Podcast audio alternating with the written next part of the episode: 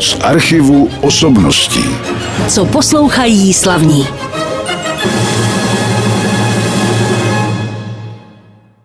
Na rádiu Klasik Praha v pravidelném pořadu z archivu osobností už dozněla první klavírní skladba. A já musím říci, že jsem se se svým dnešním hostem domluvil, že bude znít jenom klavír, neboť je jím Ivo Kahánek. Já ho zdravím a po čase zase vítám v našem studiu. Dobrý den. Dobrý den a děkuji za pozvání. A já děkuji, že jste přišel a že jste sebou přinesl kompaktní disk z vašeho teda vlastně domácího archivu, ale i z našeho. My ho máme taky už tady u nás v našem vysílacím studiu. A to je nové CDčko Suprafonu, na které jste nahrál klavírní dílo, tedy kompletní klavírní dílo Antonína Dvořáka. Tedy skladby, které někteří posluchači znají, některé z nich a některé neznají. My jsme teď poslouchali ukázku ze siluet, byly to dvě teda siluety číslo jedenáct a dvanáct. A tohle to je dílo, které i my hrajeme na rádiu Klasik Praha. Co bychom k té úvodní skladbě teď řekli, aspoň na začátek? Siluety jsou takový jeden z těch hranějších Dvořáků, no z těch Dvořákových klavírních děl. A je to jeden z těch cyklů, který sice ne celý, ale pár čísel z něj jsou jaksi živé ve smyslu, že se občas slýchají, že se občas hrávají. Tu a tam se objeví třeba na nějaké dětské klavírní soutěži, kdy nějaký talentovaný žák to hraje, ale musím říct, že ten cyklus, když se hraje celý, tak je umělecky docela náročný, přestože to jsou miniatury.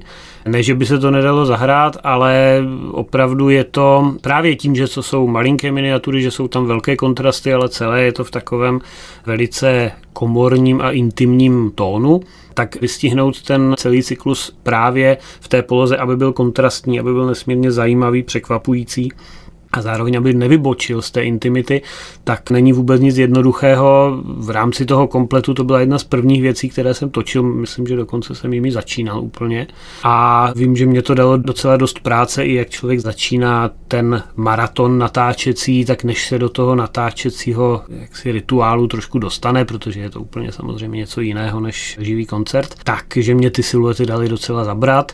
Ale hraju je moc rád, zařazuju je i na svoje solové koncerty, protože je to skutečně takový náhrdelník perel Dvořákových. Já jsem asi na začátku neřekl, že se nejedná tady o jedno CDčko, ale o čtyř komplet, čtyř kompaktních disků, což vy jste mi říkal čítá něco přes pět hodin, tedy kompletního klavírního díla Antonína Dvořáka. A když se teď vrátíme na začátek, tak ten nápad byl váš? Nápad byl víceméně můj, ale pracovali jsme na něm společně s festivalem Dvořákova Praha, tedy s Akademií klasické hudby, se šéfem Dvořákovy Prahy Janem Simonem, což je taky klavírista, takže ten samozřejmě proto má pochopení.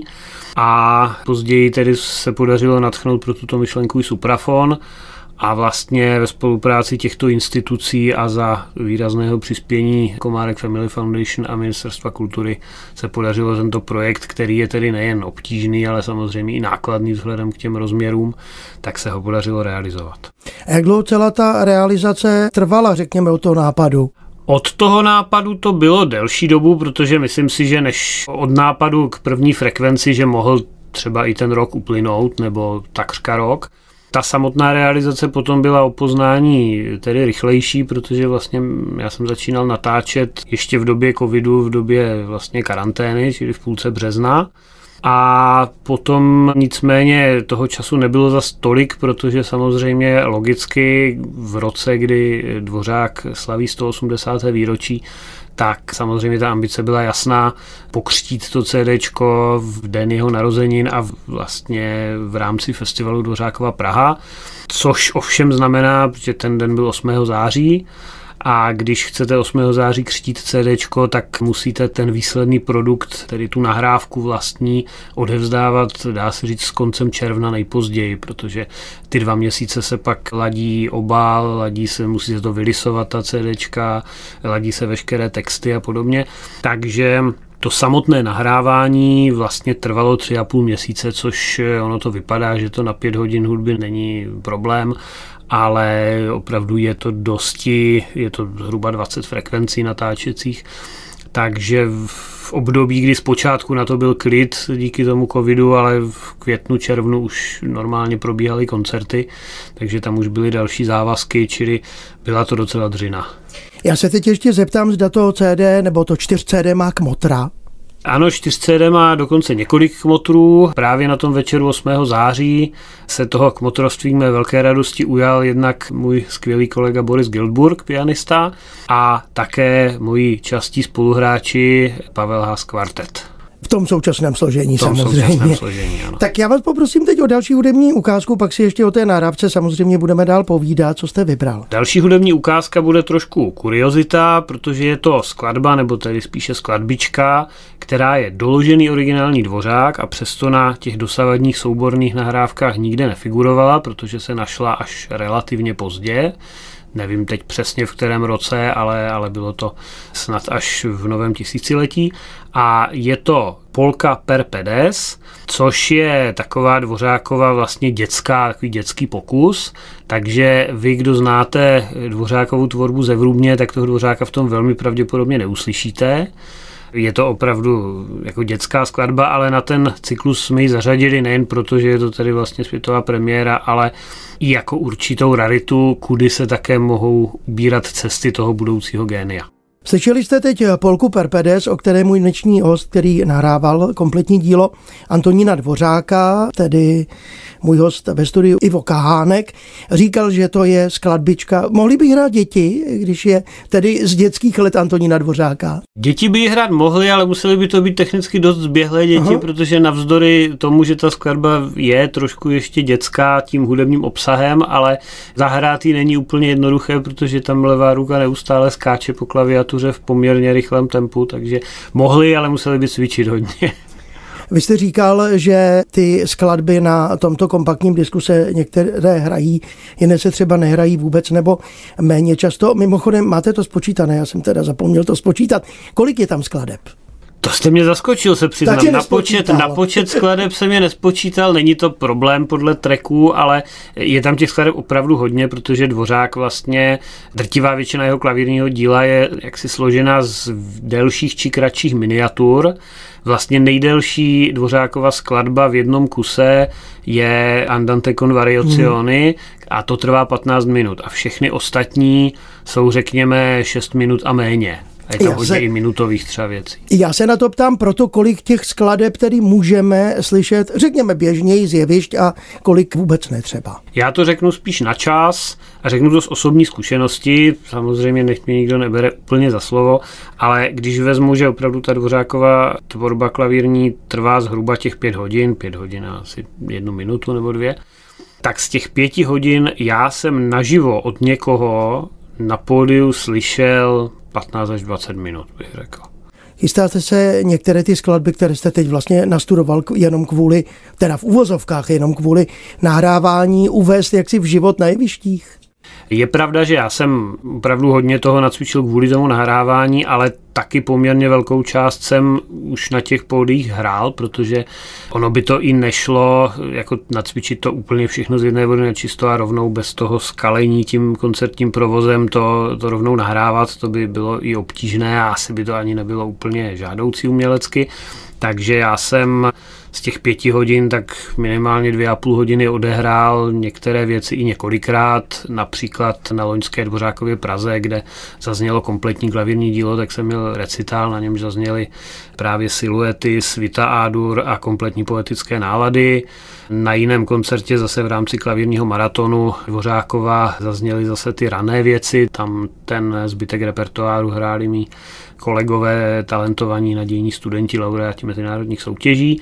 A už předtím jsem hrál například kompletní humoresky i v zahraničí na festivalu ve Skotsku a podobně, ale rozhodně v tom živém hraní Dvořáka hodlám pokračovat. Momentálně pracuji na vytvoření takového pořadu, kde se bude hodně hrát Dvořák, ale bude se o Dvořákovi povídat, pokusím se trošku posluchače zasvětit do jednotlivých etap jeho tvorby, protože ta klavírní tvorba, přestože netvoří jaksi ten nejznámější pilíř Dvořákovy tvorby, jako třeba symfonie, ale má tu zvláštnost, že Dvořáka provází prakticky od úplných začátků, jak jsme si ostatně tady na té Polce ukázali, až takřka do konce tvorby, to znamená jeho nejranější a nejpozdější klavírní věc dělí přesně padesát let. Mm. Takže myslím si, že v tomhle může být zajímavé pro posluchače opravdu slyšet určité momenty z jeho bohatého životopisu a zároveň je mít ilustrované těmi jednotlivými díly a může si sám uvědomit, jak se klavírní Dvořák vyvíjel v proměnách času. No a my si teď pustíme zase jedno z děl Antonína Dvořáka. Vybral jste co? Vybral jsem Impromptu d moll, což je skladba, která se opravdu hraje minimálně, je velmi málo známá a já myslím, že je to škoda, protože zrovna tady, zejména v jejím středním díle, to posluchači možná uslyší, se ozývají tóny, které už neznáme tak důvěrně ani z Antonína Dvořáka, ale spíše bychom typovali Josefa Suka, kdybychom to neznali. A tady skutečně zejména v tom prostředku se Dvořák dostává do takových až impresionistických harmonií. Je to velice krásná hudba, bylo to něco jako jiného a když jsem to točil, tak jsem tím byl velice překvapen, že Dvořák něco takového napsal. Impromptu d moll zahrál Ivo Kahánek, můj dnešní host, právě z kompaktu, tedy čtyř kompaktů děl Antonína Dvořáka, čistě pro klavír. My si povídáme taky o vlastně životě Antonína Dvořáka, protože vždycky každá ta skladba souvisí s nějakou životní etapou. Dozvěděl jste se při studování materiálu něco nového, když jste se připravoval na interpretaci těch skladeb? Tak člověk si dozví různé jednotlivosti. Já samozřejmě jsem se snažil to vztahovat co nejvíc k těm konkrétním dílům, pokud to jenom trošku bylo možné. Dozvěděl jsem se zajímavou věc, kterou jsem trošku nečekal, protože když se hovoří o Antonínu Dvořákovi, nebo když klavíristi hovoří o Antonínu Dvořákovi, tak se vesměs shodnou a už je to takový jako jeho příslovečný rys, že se to nehraje dobře, takzvaně, hmm. že to takzvaně nejde do ruky. Je to skutečně pravda, je zajímavé, že se to týká i třeba miniatur, úplně třeba maličkých děl, která mají působit jako, že člověk málem hraje z listu, ale věru to tak není, opravdu to dá dost práce, aby to znělo takto lehce. Jsou tam různé takové skoro až naschvály, i když já Dvořáka nepodezřívám z naschválu, ale kdyby to byl kdokoliv jiný, tak bych si to myslel. A já jsem se tudíž ptal paní Hany Kakešové, což byla jedna z jeho potomků. Na prohlídce vily Rusalka, to už teda před časem, tak jsem se jí ptal, jestli Dvořák byl ten typ skladatele, který skládal u klavíru, anebo který skládal od stolu, to znamená přímo s nějakou jako mimoklavírní představou, košatější. A ona mě říkala, že psal u klavíru, což pro mě bylo docela překvapivé, protože skutečně ta sazba, kterou on používal i v těch klavírních věcech, ale i třeba v koncertu nebo v komorních skladbách, tak by pro mě svědčila spíše ve prospěch toho, že šel po té absolutní hudební ideji a méně se zabýval tou klavírní stylizací. Ale bylo mi řečeno, že tady skládal u klavíru, tak to považuji za docela zajímavé. Mimochodem, vy jste taky, no můžu říkat, nedávno nahrál Dvořákův klavírní koncert. Je to poměrně nedávno. Ještě no. Spolu s klavírním koncertem Bohuslava Martinů, s Jakubem Rušou a bamberskými symfoniky.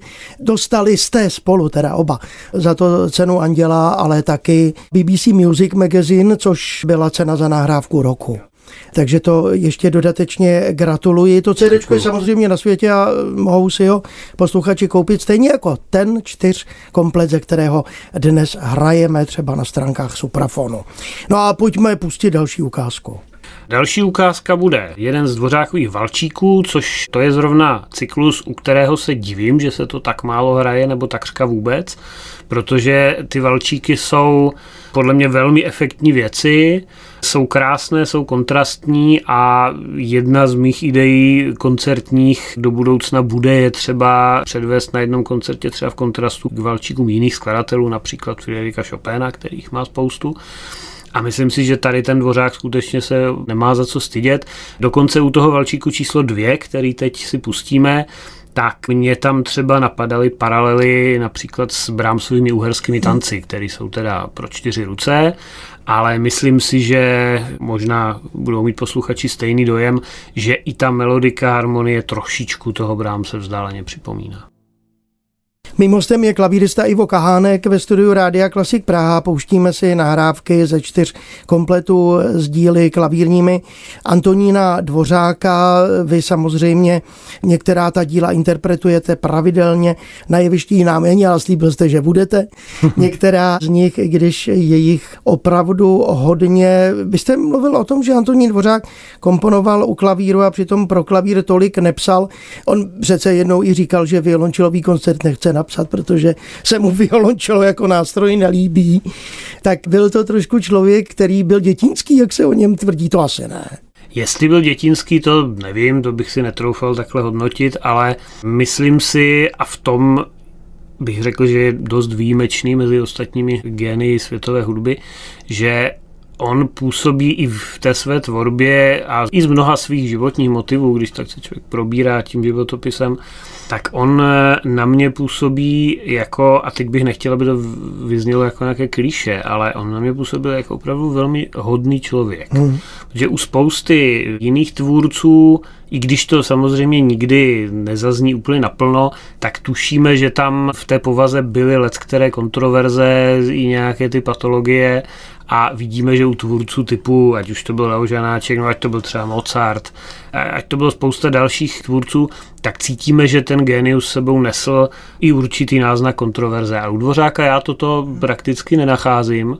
U něho je nesmírná přirozenost tvorby a i ty životní motivy působí dojmem tím, že bychom je mohli kdokoliv prožít a, a rozuměli bychom tomu a prostě působí na mě dojmem nikoli jednoduchého nebo nekomplikovaného člověka, ale takového nějakého člověka z jednoho kusu, který skutečně neměl příliš mnoho nějakých extravagantních vrtochů a který přesto stvořil hudbu, která v sobě nese obrovskou sílu. Tak já bych uzavřel to možná povídání o Antonínu Dvořákovi, protože se vás chci zeptat ještě na další věci, nikoliv ovšem hudbu.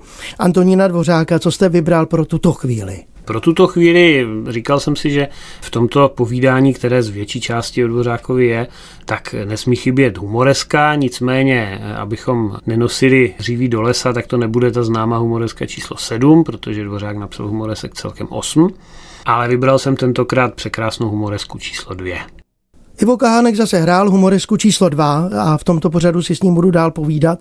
Já teď opustím, jak už jsem říkal, trošku to téma Antonína Dvořáka a zeptám se na jednu věc, která mě zaujala a to myslím, že se stalo právě v té době koronavirové, kdy vy jste podnikal, ale to je všeobecně známo a nevím, jestli je to na internetu ještě dohledatelné, ty streamované některé koncerty a vaše vystoupení.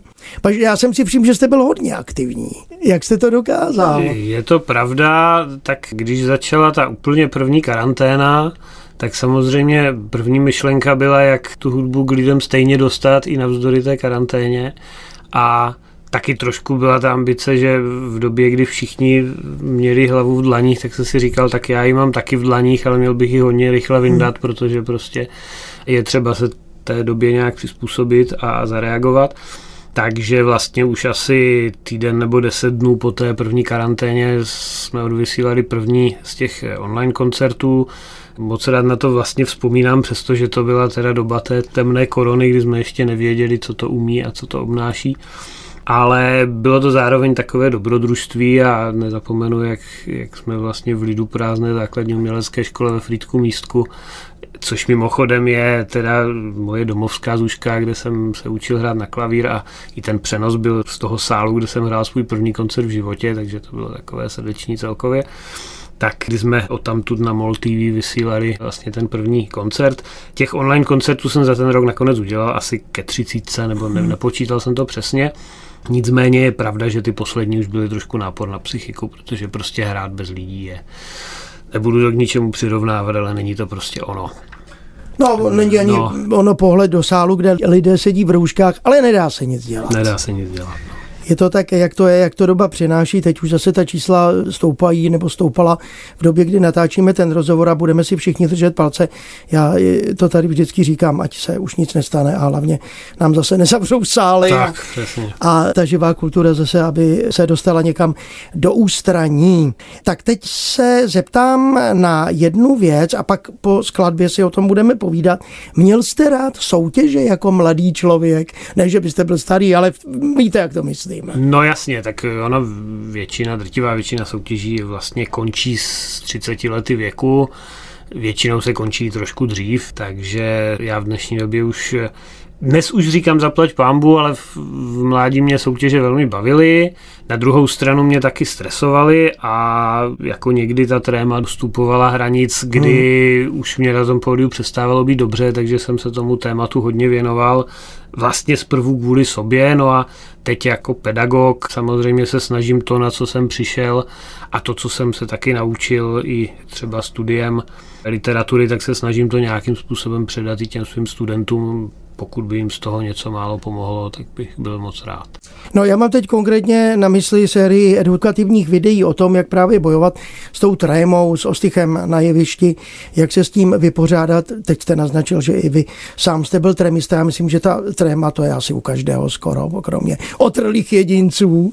Tréma je u každého a hlavně si myslím, že mnoho lidí prožívá tak intenzivně, že touží se té trémy zbavit a říká hmm. si, jaké by to bylo, kdybych neměl tu trému, jak bych prostě hrál, jak by mě to šlo, že jo, a to. A já jsem měl ty myšlenky taky, ale po čase jsem dospěl k tomu, že cílem není se té trémy zbavit, ale jak si zapřáhnout jí do svých služeb a do služeb té interpretované skladby nebo obecně toho výkonu, který člověk využívá, protože to nemusí být jenom hraní hudby.